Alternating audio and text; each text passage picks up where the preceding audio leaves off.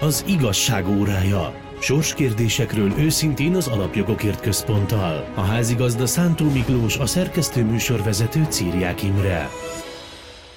Mérlegen. Értékeli az Orbán kormányok munkáját az Alapjogokért Központ. Lányok, asszonyok. A dzsihadista, terrorista feleségekhez hasonlítják a családos nőket a liberálisok. Kis pénz, kis foci? Nincs megállapodás az Európai Unió következő 7 éves keretköltségvetéséről. Újra itt az igazság órája, az Alapjogokért Központ és a Karcefem közös műsora. A mai házigazdánk Panyi Miklós, az Alapjogokért Központ igazgató helyettese. Szervusz! Szervusz! És Molnár Balázs, az Alapjogokért Központ projektvezetője. Szervusz! Szervusz, tisztelettel köszöntöm a Karcefem hallgatóit. Én a szerkesztő műsorvezető vagyok, Círiák Imre. Tartsanak velünk! Tényállás az Alapjogokért Központ valóság szíruma. Az elmúlt száz év tíz legsikeresebb éve, így értékelte Orbán Viktor miniszterelnök az elmúlt évtizedet, és ahogy egy hete a mondtuk, erről aztán érdemes elmélkedni, és az Alapjogokért Központ már be is jelentette, újra nagyjá teszik Magyarországot 2010-2020 címmel, indít évértékelő projektet az Orbán kormányok tevékenységéről. Milyen szempontok alapján vizsgálódtok? Miklós? A magyar embereket mindig is jellemezte a historizáló szemlélet, és ö, két évforduló is van idén. Egyik a tíz éves a keresztény konzervatív kormányzásnak a, az időszaka. 2010 óta ö, került kormányra a Fidesz-KDNP vezette szövetség. A másik fontos évforduló pedig a Trianon századik évfordulója, és ö, emiatt a két évforduló miatt úgy gondoltuk, hogy érdemesebb, érdemes egy kicsit más szempontból megnézni ezt a tíz évet, nem csak feltétlenül szakpolitikai, ágazatpolitikai vagy kronológikus szempontból, hanem egy kicsit kiszakadva ezekből a kategóriákból egy másabb, egy általánosabb, egy értékalapú megközelítést véve ö, szempontrendszerül. Ennek érdekében megpróbáltunk olyan vezér fonalakat, olyan, olyan hívószavakat keresni, ami az elmúlt tíz évet jellemez, de nem csak ezt az elmúlt tíz évet jellemző, hanem általánosságban nemzeti karakterként is leírható, és ezáltal az elmúlt száz év küzdelmeit, az elmúlt ezer éves történelmünket is leírja. Három ilyen fontos vezér kifejezést találtunk, az őszintesség, a bátorság és a büszkeség hívószavakat. Úgy gondoljuk, hogy ez a három kifejezés, ez, ez, ez mind az elmúlt tíz évre, mind az elmúlt ezer éves történelmünkre igaz, hiszen a magyarság az elmúlt ezer évben sokszor európai lelkiismereteként szolgálva mindig kimondta, amit gondolt, mindig bátran kiállt igazáért, a nemzeti érdekeiért, és a kellett, akkor fegyverrel szállt szembe az egyébként nála sokkal nagyobb elnyomó külső erőkkel, akár délről, akár keletről, akár nyugatról érkezzen az, és a cél az mindig ott lebegett a őseink előtt is, hogy egy erős, büszke és erős nemzeti közösségekre támaszkodó magyar polgárok országát építse. Mi úgy gondoljuk, hogy ez a három jellemző, ez igaz az elmúlt tíz évre is, hiszen 2010-ben nagyon őszintén kellett szembenézni az akkori nagyon-nagyon nehéz magyarországi viszonyokkal, válságban lévő területekről, akár a társadalmat, akár a gazdaságot, akár az alkotmányos vagy a közrendet nézzük, akár a magyarságnak a nemzeti identitáshoz kapcsolódó kérdéseit, akár a nemzetpolitikát vagy az Európa politikát. Ezeket a kérdéseket egy egészen új szemlélettel, harciasan, bátran, innovatív alapon kellett ezekhez a kérdésekhez hozzányúlni, kezelni, és ennek pedig a kifutása, amit már tíz év után látunk, hogy van egy erősödő, gyarapodó eredményeire és nemzeti kultúrájára, identitására büszke Magyarország. Hát és ezeket az eredményeket egyre inkább elismerik külföldön is, pedig korábban ugye mindenki szkeptikus volt. Balázs, ha jól tudom, szerintem te vagy a, a projektnek a vezetője, hogy kell elképzelni ezt a munkát? Mi, mi alap, miből indultatok ki? Amikor először leültünk megbeszélni ezt a projektet, ez egy nagyságrendileg fél éves projekt, akkor azt gondoltuk végig, hogy egy hagyományos kormányzás kutatásba fogjunk el, ami ugye egy szakpolitikai logika. 2010 előtt is készültek ilyen kormányzás kutatások, a századvég alapítvány könyveit említhetném, amik évről évre megnézték a balliberális kormányzás eredményeit, hiátusait, szakpolitikánként haladva, foglalkoztatás, adóügyek, külügyek, honvédelem, belügyes sorolhatnám ezt a hagyományos tárcalogika szerint. Ez is egy lehetőség lett volna, és az is kétségtelen, hogy 2010-től 2014-ig a, a balliberális oldal is készített ilyen kormányzás elemzéseket. Feltűnő, hogy 2014 óta legalábbis egyelőre a mi tudásunk szerint ilyen átfogó évértékelés nem jelent meg az ottani tollakból. Nem tudom, hogy mi az oka, de elgondolkodtató sok szempontból. Ugye 14 év, a 14-es év volt az első nagyon erős év a magyar gazdaság szempontjából, ugye egy 4%-os, nagyságrendileg 4%-os lehet, hogy azóta valójában semmi problémájuk nincsen, tehát nincs mondani valójuk. Hát inkább azt mondanám, hogy lehet, hogy mással van a post elfoglalva. igen, igen, de jó, jó a, a felvetés abszolút. Mi nem ezt a logikát uh-huh. vettük alapul, mert úgy gondoltuk, hogy hogy talán egy ilyen tíz év értékelésénél van ennél átfogóbb, úgymond horizontális szempont is. Tehát mi az elején azt gondoltuk, hogy néhány rendező elvet választunk ki, és néhány rendező pontot választunk ki. A rendező elveket Miklós említette, ez az őszintesség, ami ugye leginkább 2010, és a 2010 utáni közvetlen években, mondjuk nagyságrendileg 12-13-ig, ez ugye a válságkezelés évei, a szembenézés évei. Őszinteség nélkül nem ment volna.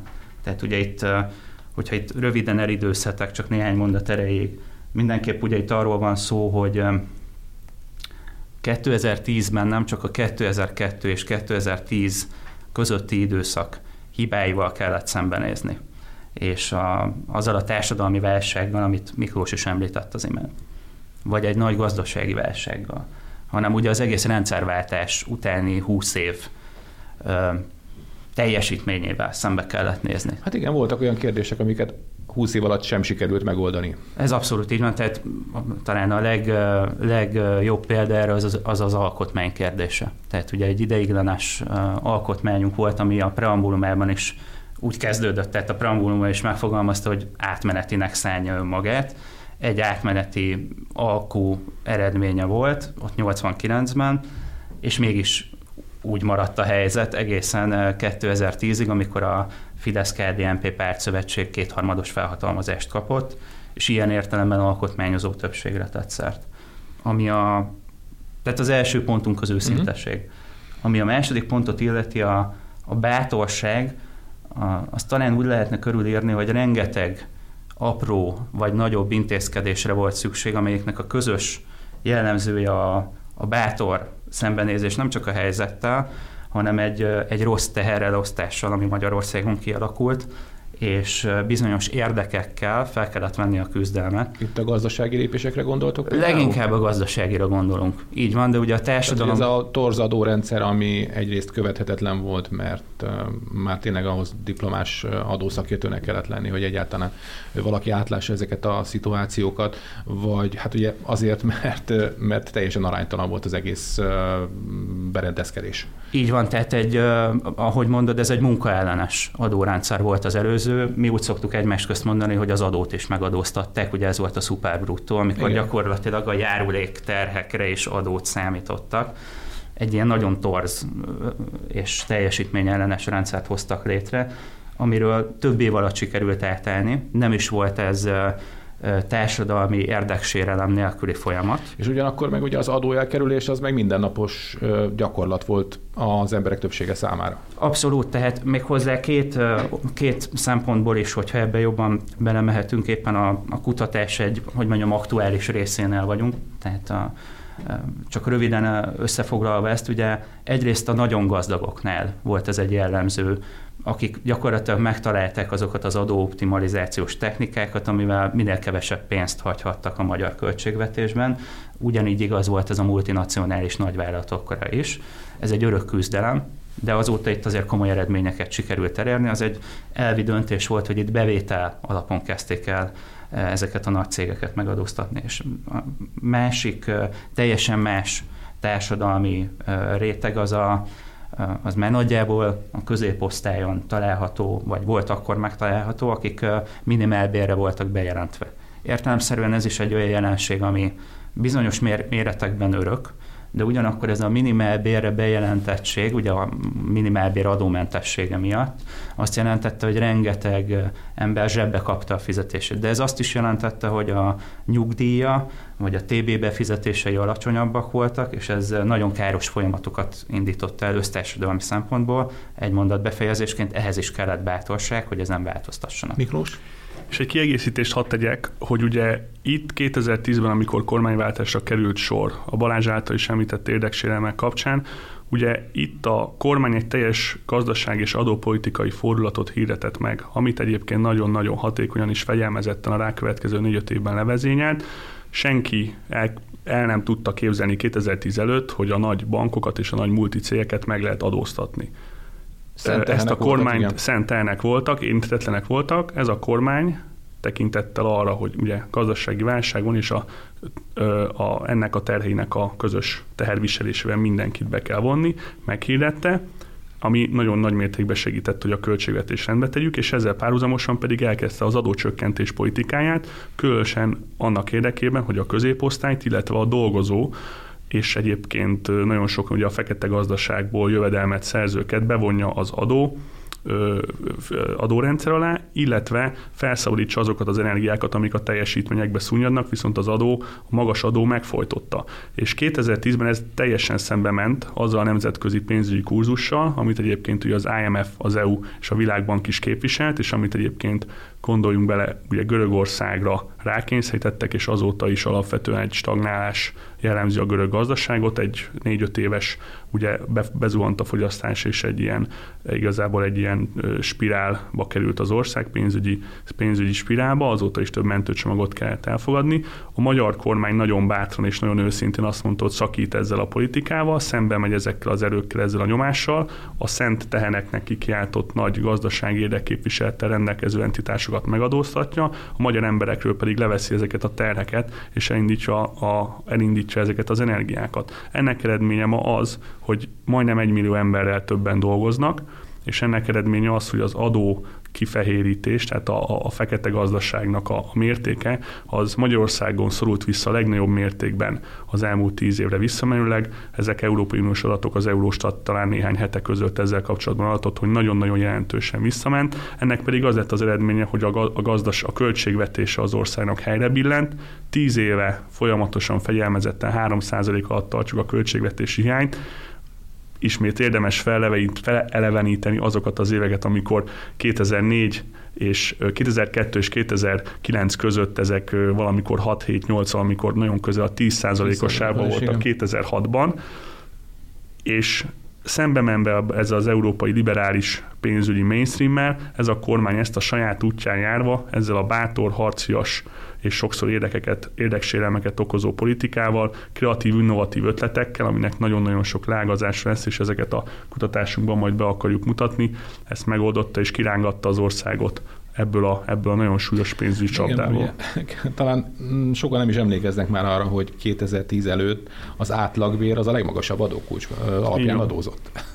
És Így ez van. egy általános dolog volt a, a szocialista szabaddemokrata kormány. Ugye ez egy 36%-os adókulcs volt papíron, és ugye a szuper bruttó ezt, ha jól emlékszem, akkor 40%-os magasságban. Tényleg még valami szuper bruttó is volt. Ú, egy, egy, és egy bajnai kormányokon a igen. Új szótárt is kell megtanulnunk Ú. ilyen szempontból, akkor, amikor visszamegyünk, természetesen mi ezeket az éveket átéltük. Ott voltunk, akkor is elemzőként dolgoztunk, tehát olvastuk a napi sajtót, tehát ilyen szempontból szembe jöttek velünk újra azok a kifejezések, amiket időközben elfelejtettünk. Tehát a, talán ezek közül a megszorítás az, ami a, a, a leginkább elterjedt. De nem kell félni, nem, nem fog fájni. Nem kell félni, nem, nem fog fájni. Szuper bruttó egyébként, de hát az Orbán kormányzás első éveiből is tudunk olyan kifejezést mondani, amit talán jó, hogy ma már nem kell emlegetnünk, ez a CDS felár például, amit 2011 végén, 12 elején azért aggódva pillantgattunk, hogy Igen. hova vezet ez.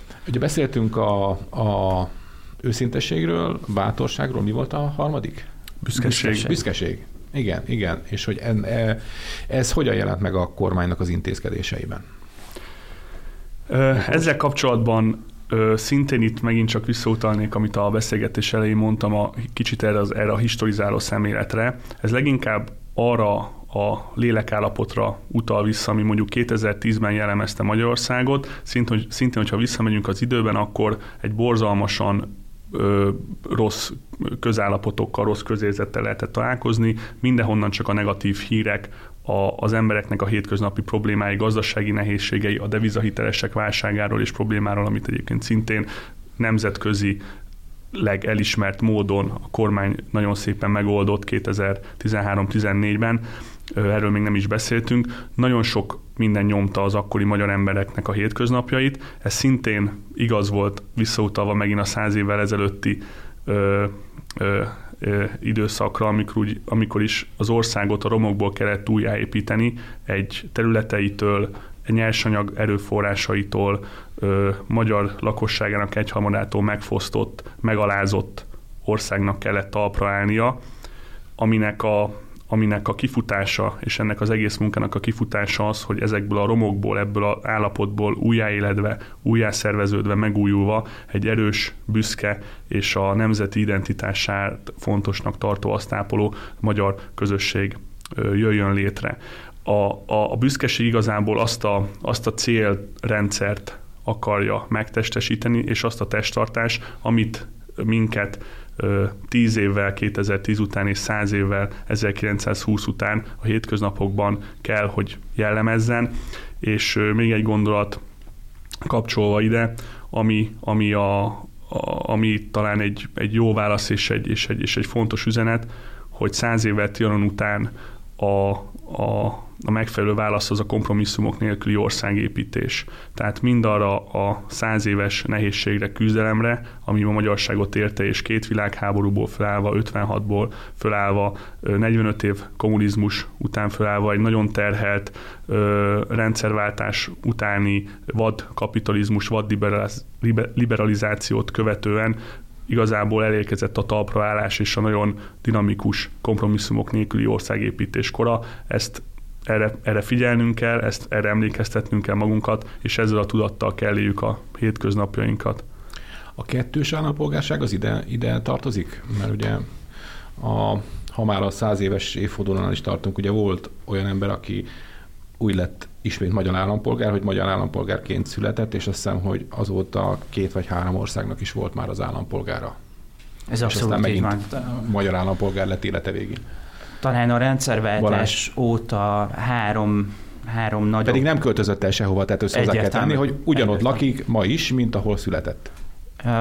Sajnos azt, azt tudom mondani, hogy, hogy jó, pár, jó pár ember így járt, és én azt gondolom, hogy az egy sokaknak egy késői elégtétel, de egy komoly elégtétel, hogy ők visszakapták az eredeti állampolgárságukat, és egy, tehát a magyar politikai és közjogi nemzet részeinek egyaránt tekinthetik magukat. Talán a rendszerváltás óta három ilyen nagyobb nekibuzdulásunk volt, amikor azt mondtuk, hogy ahhoz, hogy el tudjunk indulni, a nemzeti büszkeséget kell előtérbe helyeznünk. Maga a rendszerváltás egy ilyen folyamat volt, de, de ugye olvasmány élményekből tudjuk mi személyesen kevésbé, hogy például olyan alapvető ügyekben sem sikerült akkor megállapodni, tehát ez a nekibuzdulás gyorsan véget ért, mint mondjuk a címárvita, és a nemzeti múlt számtalan kérdése. Tehát nem sikerült rendbe tenni az alapokat ilyen szempontból, így aztán ezek a nekibuzdulások sem jutottak sokáig. Ilyen időszak volt 98-2002 között is, de az emberek akkor úgy döntöttek, hogy valamiért azt az időszakot nem akarják folytatni. Ez egy hosszú és egy másik elemzés témája lenne. Jött egy új kormány, ők azt mondták, hogy új Magyarországra van szükség, ez is volt a programjuk, ez is volt a, a szlogánjuk, és aztán sokat mondó, hogy amikor mi megnézzük ennek a kutatásnak ugye a talpköveit, a kiinduló pontjait, akkor azt látjuk, hogy azok az emberek, akik új Magyarországot hirdettek, azok 2010-ben már nem indultak el a választásokon, vagy már nem voltak vezető pozícióban. Ugye Gyurcsány Ferenc a háttérbe vonul, nem, ott van a szocialista párt listája, ha jól emlékszem, akkor negyedik helyen, de nem vállalt vezető szerepet, tehát nem mérette meg magát, mint miniszterelnök jelölt, sőt, ugye már 2009-ben elhagyta a süllyedő hajót ilyen szempontból, és aztán ott van Bajnai Gordon, aki pedig már 2009-ben megmondta, hogy ő 2010-ben nem indul a választáson, aztán volt egy sikertelen visszatérési kísérlete, de sokat mondó. Tényleg egyáltalán volt miniszterelnök jelöltjük? A Mesterházi Attila volt a szocialisták miniszterelnök jelöltje, de bevallottan azzal a célral, hogy ő 14-re akarták felépíteni. Ugye mi, mi most hoztam is ebből néhány, néhány szemelvényt, mi most az akkori sajtót tekintjük Aha. át.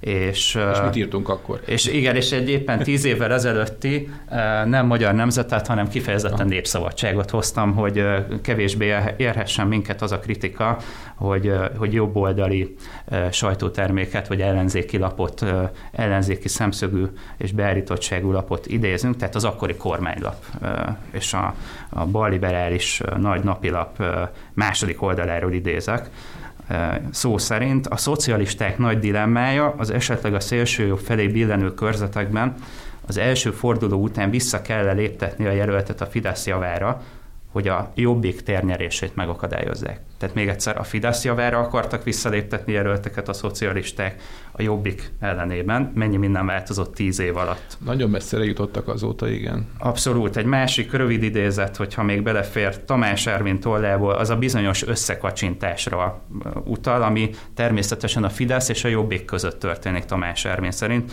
ugyanő 2019-ben már a baloldal és a jobbik összefogása mellett, mellett érvelt hátrébb Mint lapozunk. történelmi szükségszerűség? Mint mellett? történelmi szükségszerűség, értelemszerűen megnéztük azt az írását is, egyébként a, azzal érvel, hogy a Fidesz korábban milyen elfogadó volt a jobbikkal, amikor az indult. Tehát ilyen teljes, számomra követhetetlen logikai lépések vannak itt. Hátrébb lapozunk, gazdaságrovat. Még mindig a, Népszabadság? Kettő, még mindig a Népszabadság 2010. február 26 cím, tetőzik a lakáspiaci válság, évtizedes mélypontot jeleznek a lakásépítési statisztikák, de a válság ennél nagyobb, az idei évről szóló adatok, tehát a 2010-es adatok, a várakozások szerint 20 éve nem látott visszaesést mutatnak majd. Az építési engedélyek zuhanása azt jelenti, szinte teljesen leáll mind az egyéni, mind a vállalkozói lakásépítés egyesek most 2020-ban ugye lakáspiaci buborékkal riogatnak. Vagy Ott is nagyot, ezen a területen is nagyot fordult a világ azóta. Szinte össze lehet hasonlítani. Tehát még egyszer, szinte teljesen leáll mind az egyéni, mind a vállalkozói lakásépítés, az már csak haba tortán, hogy egy kis MTI hírt is hoztam, az euró elleni spekulációba kezdett több vezető befektetési alap, köztük Soros György, magyar-amerikai üzletember cége, arról tartottak Manhattanben egy előkelő negyed, egy szűk üzleti vacsora, az a környezet, ahol ez elhangzik az MTI szerint, tehát arról tartottak eszmecserét, hogy miként lehet profitálni a görög adósságválság miatt, az euró körül kialakult helyzetből, uh-huh. azért hozom ide, mert sokan filantrópnak, tehát emberbarátnak nevezik Soros Györgyöt. Ilyen éveket éltünk. Ha tehetnék egy kiegészítés itt Persze. a nemzetpolitika kapcsán, ugye az Orbán kormánynak a 2010-ben újra választott Orbán kormánynak az egyik első intézkedése volt a kettős állampolgárság kiterjesztése, megadása a határon túli magyar. Talán, talán az első is. Talán az első, a, ez 2010 a, június igen, az, első, negyedik, az első, tehát ez még kormányalakítás előtt volt. Ez az országgyűlés egyik parlament, első törvény. Parlament volt. első képviselő indítva, és egyéni képviselő, még nem is volt új kormány, talán egyéni képviselő. Vona Gábor egyébként nem vett részt a szavazáson, azt, talán azt mondta, hogy más programja volt, és elfelejtette, de ez egy érdekes. Igen, én, én azért nem ezt a kifejezést használtam, amíg az országgyűlés saját rendjébe tartozó döntéseket is hozott, de majd a, ezt, ezt is a kutatás során ezt kiszánazzuk. Csak ennek nagyon erős szimbolikája volt ennek a döntésnek, hogy, hogy igazából ez volt az egyik olyan első terület, ahol egy új kurzust, egy, egy, egy új gondolatiságot hirdetett a kormány, és ez nagyon erős üzenete volt az egész Kárpát-medencében és egyébként az egész világon élő magyarság számára, hogy itt elindult egy új, egy határokon átnyúló nemzetegyesítés, azokat a sebeket, amiket korábban a 2004-es népszavazás és az egész, egész gyurcsány korszak okozott, azoknak elindult a, a begyógyítása. És ami még itt fontos, és visszatérve a, a magyar gazdaság állapotára, hogy miért fontos, hogy a magyar gazdaság dinamikus és erős legyen, hiszen az elmúlt tíz évben sikerült visszanyerni azt a pozíciót, amit egyébként 2002 és 2010 között elvesztettünk. Ha emlékszünk az akkori növekedési számokra, számokra a régióban, akkor ö, a V4-ek, de a környező országok is messze-messze több százalékponttal Magyarországot verték a növekedésben. Szlovákia 6-8 százalékokkal szárnyalt, miközben Magyarország 1 százalékkal rekordköltségvetési hiány bizony, mellett bizony. tocsogott hátul. Igen És ugye 2010 óta halljuk a másik oldalról, hogy bezzek Szlovákiában milyen nagy a jólét, ott már euróval fizetnek. Hát kérem szépen 2002 és 2010 között tetszettek volna nem elrontani a dolgokat, vagy hogy ne idézzem a kedves hallgatók legnagyobb, legnagyobb örömére Gyurcsány Ferencnek a, a, a ezzel kapcsolatos önértékelését. Ö, néhány hónapos szintén az a hír, néhány hetes, hogy ugye 2019-es a kiváló GDP növekedés eredményeképpen Magyarországnak sikerült visszaelőznie Lengyelországot a GDP per fő ö, ö, ö, értékében, és az a, az a magyarság és Magyarország számára nagyon fontos, hogy Kárpát-medencében vezető gazdasági ö, erő tudjon maradni, tehát a környező országok azok Budapestre figyeljenek, és Budapest vonzás körzetében, illetve Magyarországon települjenek meg azok a nagy cégek is, akik ugye be tudják vonzani a, a, a, azokat, a, azokat a innovációkat és azokat a további ö, gazdasági fejlődéshez szükséges energiákat, amiket, amik ugye ö, ö, ezt a dinamikát fenntartják, és ne felejtsük el, hogy Magyarország ezt a pozícióját ugye az első világháború után pontosan száz éve vesztette el.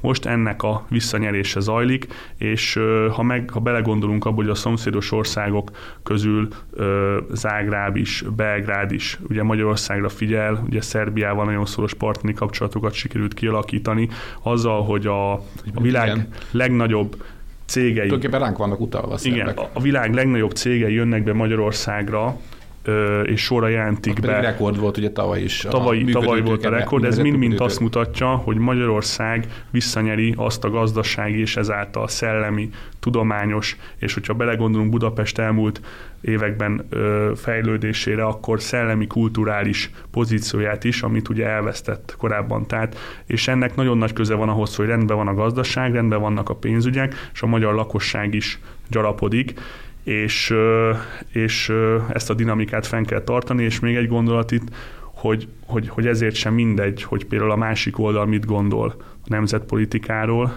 és, és a gazdaságpolitikáról, és nagyon veszélyesnek tartjuk, hogy ugye a DK és Gyurcsány Ferenc határozottan továbbra is ellenzi a kettős állampolgárság és a határon túli magyaroknak nyújtott szavazati jognak a, a kérdését is, és ugye a Momentumnak a, a szárny bontogatása is, amiben ugye mind a felvidéken, mind Erdélyben helyi szlovák és helyi román pártok mellett kampányoltak, azt mutatja, hogy nagyon nagy baj van a nemzetpolitika kérdésében a másik oldalon. Igen, ez a, hát csak egy megjegyzés, a Momentum úgymond nemzetpolitikájához idézőjelben, hogy ezt a fajta idézőjeles nemzetpolitikát nagyon régóta nem láttuk ebben az országban, és ez az egyik legsötétebb korszaka volt a magyarságnak, amikor így, így viszonyultak ehhez a kérdéshez. De már csak egy kérdésem van, mert nyilván ugye a, a, az eredményeket is végigveszünk majd ebben a műsorban. Mikor, mikor lehetnek eredmények? Az első, az, az első nagyobb tanulmány közzétételére nagyjából egy hónap múlva készülünk, most értelemszerűen a kutatási, gyűjtési fázisban vagyunk, és azt tudom mondani, hogy március végétől, április elejétől folyamatosan tesszük, tesszük majd közé az eredményeket, lesz erre egy dedikált a honlapunk, nyilván a központnak, és ott is arra törekszünk, hogy mindenféle érdekességekkel, ne csak száraz adatokkal, hanem kontextusokkal tegyük érdekessé a, a, az olvasóközönség számára a, a, ezt a kutatásunkat. Még egy elemet emelnék ki ezek közül, esettanulmányokkal is készülünk, mert úgy, úgy látjuk, hogy a, az Orbán kormányzás bizonyos tekintetben mintakövető, tehát jól működő külföldi modelleket vett át, egyébként ilyen bizonyos értelemben akár még a kettős állampolgárság is, amiről az imént, imént beszéltünk, de értelemszerűen mondjuk a francia családpolitika, tehát a családi adózás is szóba jön, de ugyanakkor minta adó is az Orbán kormányzás. Tehát Például a jog és igazságosság 2015-től Lengyelországban számos elemét átvette ennek a politikának, de láttuk a rezsicsökkentést is bizonyos európai kampányokban megjelenni. A Tényleg. bankadó kérdését Régen is. volt, de ne felejtsük el azt sem. Ne igen. felejtsük el, több román politikus például a bankadót vagy a különböző válságadókat Magyarországgal, a magyar példa működőképességével indokolta, és értelemszerűen lesznek konferenciáink is az egész kutatási projekt végén egy nagyobb és két kisebb, időközben két kisebb konferenciával, meg számtalan workshoppal készülünk, úgyhogy köszönjük előre is az érdeklődést. Nagyon szívesen. Egy kis zenével folytatjuk, majd a progresszív sajtó legújabb hírei következnek. Az igazság órája. Sorskérdésekről őszintén az Alapjogokért Központtal.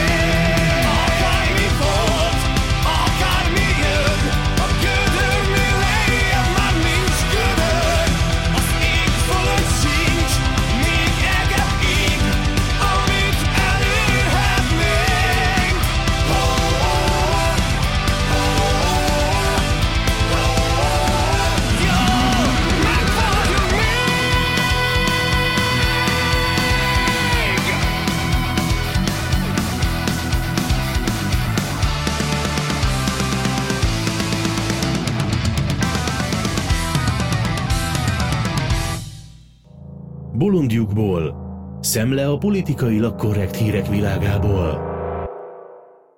Ez itt az igazság órája, az Alapjogokért Központ és a Kartefem közös műsora a stúdióban Panyi Miklós, az Alapjogokért Központ igazgató helyettese, és Molnár Balázs, az Alapjogokért Központ projektvezetője, a szerkesztő műsorvezető Círiák Imre. Most is az Alapjogokért Központ sajtószemléjéből válogatunk. A The Times beszámol róla, hogy a liberálisok az iszlám állam terrorista feleségeihez hasonlították a normális asszonyokat. Szerintük, tehát a liberálisok szerint ugyanis az, aki a családjának szenteli életét, az csak is valamiféle agymosáson átesett nő lehet. Hát elindultunk a normális nők betiltása felé? Most már ide is eljutottunk? Hát ö, talán még nem, de ugye azt kell látni ebből a cikkből is, hogy Nyugat-Európában zajlik egy olyan kurzus, ami alapvetően célozza a hagyományos családmodellnek a, a leépítését, szétverését. Ez ugye ez a folyamat ez nem nem tegnap indult, hanem ez már sokkal több évtizedre nyúlik vissza, és ennek bizonyos szélsőséges formái nap mint nap napvilágot látnak. Ennek, ennek a része egyébként ez a kurzus is, ahogy, ahol, a, ahol is ugye a azokat a nőket helyezik pellengére, akik a feminizmusnak a, a, a sikereit és a feminizmusnak az újabb csapásain nem akarnak tovább haladni, és holmi olyan ö, ö, gondolatok ö, és olyan érzések kerítik őket hatalmukba, aminek a életmegvalósításuknak a célja az igazából egy, egy szerető család felépítése és a gyermekeik és a, és a férjükkel kapcsolatos harmonikus életnek a megteremtését ö, célozza. Ugye azt kell látni, hogy ezek a ezek a baloldali ideológiák mindig megpróbáltak a társadalom különböző, a társadalmat különböző csoportokra osztani, és ezeket a csoportokat egymásnak feszíteni, legyen szó vidékről, városról, értelmiségről, parasságról, munkásságról, nőkről, férfiakról, Vagy gazdagokról, szegényekről. Itt ugye a, a, az egy nagyon erős dinamika a, ezekben az ideológiákban, hogy a nőket a lehető legtöbb területen ö, megpróbálják ö, ö, a férfiak ellen ö, ö, ugrasztani. Ugye elindult egy ilyen kurzus Nyugat-Európában, ahol is ugye a, a fehér férfiak dominanciája ellen fel kell lépni, mint a feminizmusnak egy újabb ö, ö, ö, ága. Igen, ugye ezek a, ezek a családjukért dolgozó férfiak, akik hirtelen ellenségként találták magukat, mert hogy ők tulajdonképpen nem a családokért dolgoznak, hanem elnyomják a családjukat, és rátelepszenek patriarchális módon.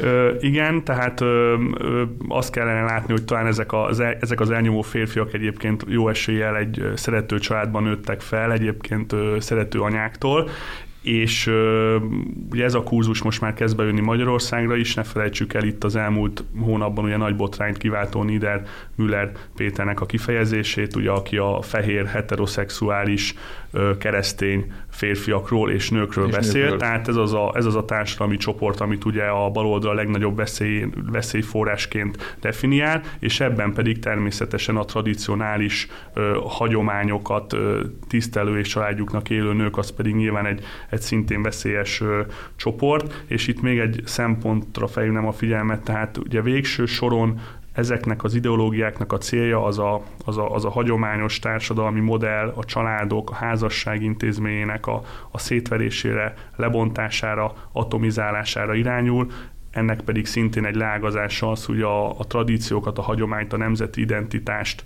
a nemzeti, nemzetet összetartó közösségeket rombolja, és egy egészen más alapokra, egy felülről irányított, egy felül, felülről generált társadalmi mérnökösködésre alapozva hozzon létre új társadalmi modellt. Ezeket a szocializmusból a magyar társadalom ismerheti. És, ha még, biztos, és ha még itt lehet egy új gondolat, akkor ide kapcsolódik valamilyen szinten, valamilyen szinten azok a szélsőséges zöld ideológiák is, amik már nem csak a nem csak a fehér heteroszexuális férfit és a, a család anyát tekinti jelenségnek, hanem már a gyerekeket is, hiszen a gyerekek azok ugye a föld jövője szempontjából olyan veszélyforrások, amik ugye a föld, földön a testét elevenen felfalják. Hát tehát, a, de ez már tehát, beteg. Tehát, a, tehát a, a férfiak, a nők, után már a gyerekek is ellenségek, tehát ö, borzalmas elmebaj uralkodik nyugaton, és ennek, ennek egy megtestesülése volt ez a, ez a cikk is például.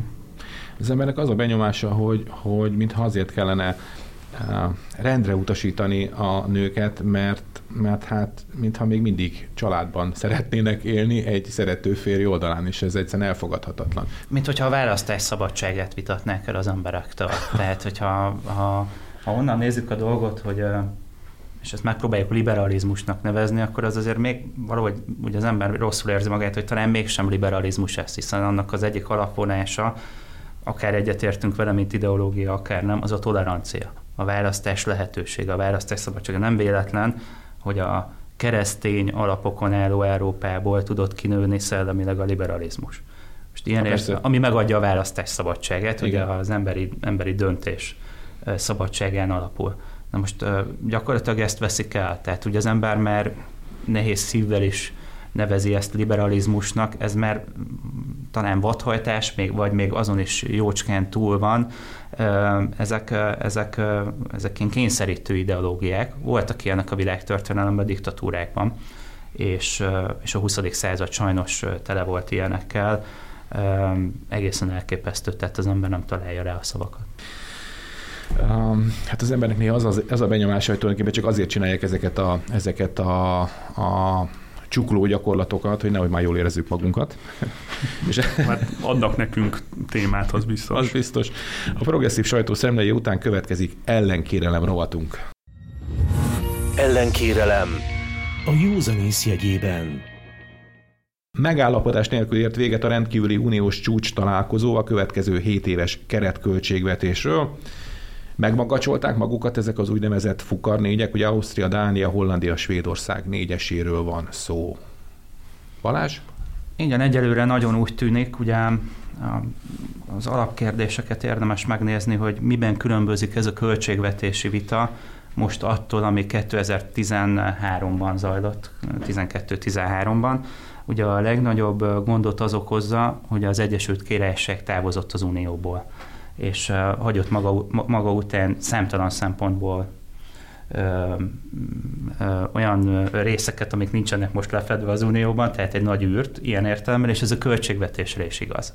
Tehát azt érdemes tudni, hogy a, a V4-ek hozzájárulásának a, az Egyesült Királyság több mint a duplája volt tehát az Egyesült Királyság. Ez azt jelenti, hogy a, hogy a befizetések tekintetében kétszeres értéket tett hozzá. Most, hogy az Egyesült Királyság távozott, mint úgynevezett nettó befizető, az a kérdés, hogy a takarót kell összép húzni ilyen szempontból, tehát magunknak kell egy kicsit kisebb uniós költségvetést terveznünk, vagy más nettó befizető államok, azt mondják, hogy ők mélyebben a, zsebükben nyúlnak. Az azért valószínűnek tűnik, hogy, a, hogy az első irányba fog elindulni az Európai Unió. A bizottság javaslata is ebbe az irányba mutatott. Charles Michel tanácselnök volt belga kormányfő javaslata is ebbe az irányba mutatott. Ugye itt a bruttó nemzeti, nemzeti jövedelem arányában határozzák meg a költségvetést, és itt nagyjából ez a bruttó nemzeti jövedelem kb. 1%-os szokott lenni, ez kicsi számnak tűnik, de most nagyságrendileg 1100 milliárd euróról beszélünk, tehát egy félelmetes összeg európai viszonylatban, és most az a kérdés merül fel, hogy ha kevesebbet költünk, akkor mire költsünk kevesebbet, egyelőre még ugye az alapkérdésnél járunk, ahogy arról a miniszterelnök is beszámolt, hogy hajlandóak vagyunk-e ambiciózusabb terveket letenni, hajlandóak vagyunk-e többet áldozni a közös ügyre, vagy a fukar országok, a fukar négyek, ugye a dánok, svédek, hollandok, osztrákok azt mondják, hogy ők kötik az ebet a karóhoz, és nem hajlandóak kompromisszumra. De a minisztereknek igaza van, tehát jó, ez egy kicsit olyan kispénz kisfoci, nagypénz nagyfoci, de hát tényleg így van, tehát hogyha ha nem hajlandóak ezek az országok Európára áldozni, akkor mégis mit várnak, minek nézik Európát, hogyha a, ugye állítólag ez egy pozitív dolog, és ugye bennünket is ezért, ezért hát szoktak támadni, hogy mi nem tiszteljük Európát, de hogyha ők nem fizetnek be többet, akkor ez azt jelenti, hogy ők aztán semmibe sem nézik ezt az egészet. Igen, Miklós? igen, teljesen új érdek ellentéteket jelenítette itt meg az elmúlt néhány nap eseményei. Ugye a miniszterelnök is utalt rá, körülbelül egy 300 milliárd eurós különbözet van az Európai Parlamentnek a nagyon ambiciózus álláspontja, és a között az álláspont között, amit ez a négy fukarország jelenít meg. Ezt a 300 milliárd eurót ezt, ezt nem lehetett ezen a ö, ülésen ö, ugye befedni. Ettől visszafogottabb nyilván a Charles Michelnek a kompromisszumos javaslata, de még ott is nagyon messze vannak a, az álláspontok. Ö, szintén itt a Balázs utalt a brit kilépésre, ez egy 160 milliárd eurós lyukat hagyott a büdzsén, és az biztos, hogy, hogy ezt, a, ezt, a, ezt a lyukat ezt már nem lehet befoltozni, tehát sokkal jó, kisebb, kisebb lesz az Európai Uniós büdzsé, mint ami a 7 évvel ezelőtti volt. Ez azt is jelenti, hogy itt is van egy visszalépés, ami az Európai Unió integráció történetét jellemzi, hiszen amellett, hogy ö, ö, először hagyta el állam az Európai Uniót ugye Nagy-Britanniával idén. A, a, az EU történelmében először kisebb lesz az Európai Unió büdzséje is, ráadásul valószínű, hogy kisebb nemzeti részarányjal fogja magát képviseltetni. A, itt a vitához nagyon fontos még azt látni, tudni, hogy hogy ugye volt itt egy kompromisszum annak idején, amikor az uniós csatlakozás megtörtént az új tagállamok részéről, ez pedig arról szólt, hogy ezek az országok a saját piacukat a nagy európai országok rendelkezésére bocsátják, és alávetik magukat a közös uniós gazdasági szabályoknak. Ez pedig egy nagyon jó piaci lehetőséget nyújtott ezeknek, a, ezeknek az államoknak, akik ugye ezekbe a országokba be tudtak lépni, és sokkal nagy, nagyobb tőkerővel, nagyobb innovációs képességgel, nagyobb, nagyobb piaci pozíciókat tudtak, piaci pozíciókra tudtak szertenni.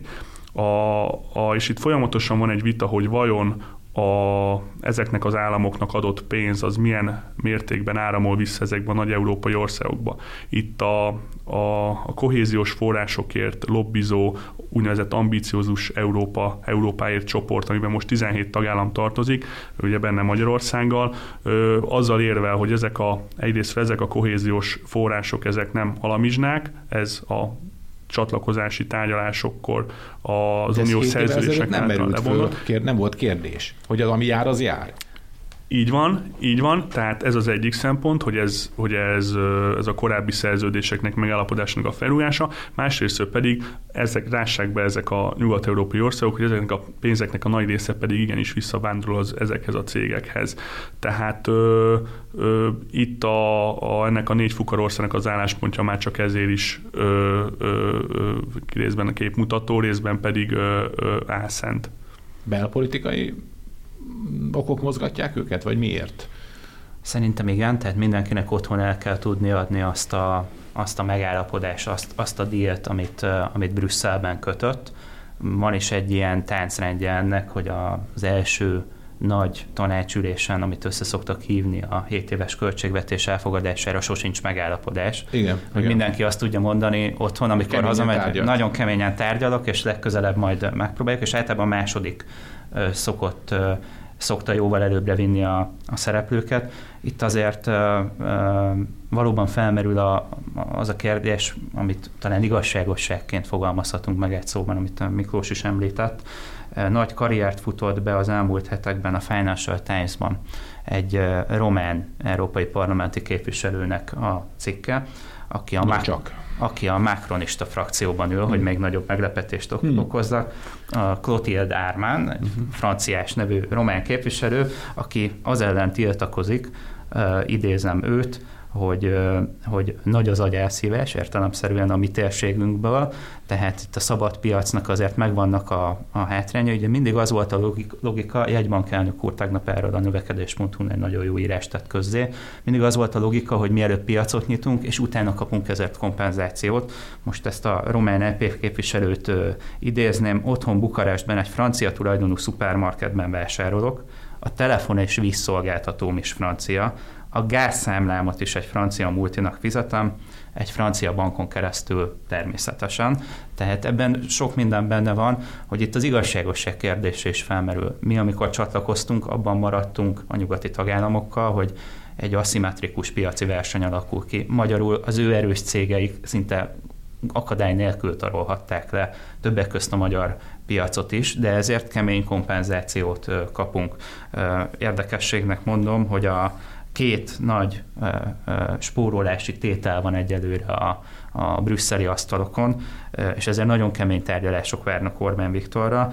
Egyrészt az EU büdzsé 39%-át kitevő agrártámogatások, ahol mi magyarok vastagon érintettek vagyunk, 14%-kal szeretnék csökkenteni, és azt a kohéziós támogatási összeget, ami az egész EU büdzsé egy harmada, tehát a második legnagyobb tétel, azt pedig 12 kal tehát nagyjából a nyolcadával mérsékelnék. Innen indulunk, nehéz pozíciók vannak, de biztató fejlemény is van. Mindösszesen az állam és kormányfok között két olyan vezető van, aki már 7 évvel ezelőtt is ott ült a tárgyalóasztalnál, Angela Merkel és Orbán Viktor. Tehát tárgyalási rutinja biztos, hogy van a miniszterelnöknek.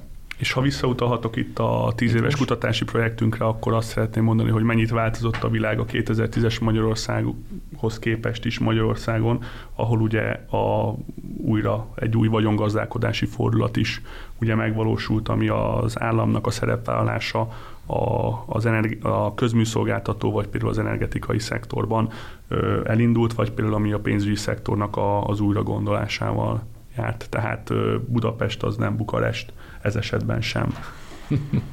Tehát mi már nem egy francia multin keresztül, francia multinak, egy francia bankon és egy francia nem tudom micsoda, hogy volt ez a párhuzam, tehát nem így fizetjük már ugye. Igen, gázszolgáltató, ja, igen, telefon és, és vízszolgáltató. És, és, és, és, és, francia, és francia bank. Változások voltak Magyarországon ez ügyben is nagyon komolyak. Ennyi fért már az igazság órájába, az Alapjogokért Központ és a Karcefem közös műsorába. Hallgatóinak köszönjük a megtisztelő figyelmet, Panyi Miklósnak az Alapjogokért Központ igazgató helyettesének és Volnár Balázsnak az Alapjogokért Központ projekt vezetőjének köszönjük, hogy itt voltak, itt voltatok velünk. Köszönjük a figyelmet. Köszönjük a figyelmet. Köszönöm a figyelmüket én is, a szerkesztő műsorvezetőt Círiák Imrét hallották. Az igazság órája Sorskérdésekről őszintén az Alapjogokért Központtal. A házigazda Szántó Miklós, a szerkesztő műsorvezető Círiák Imre.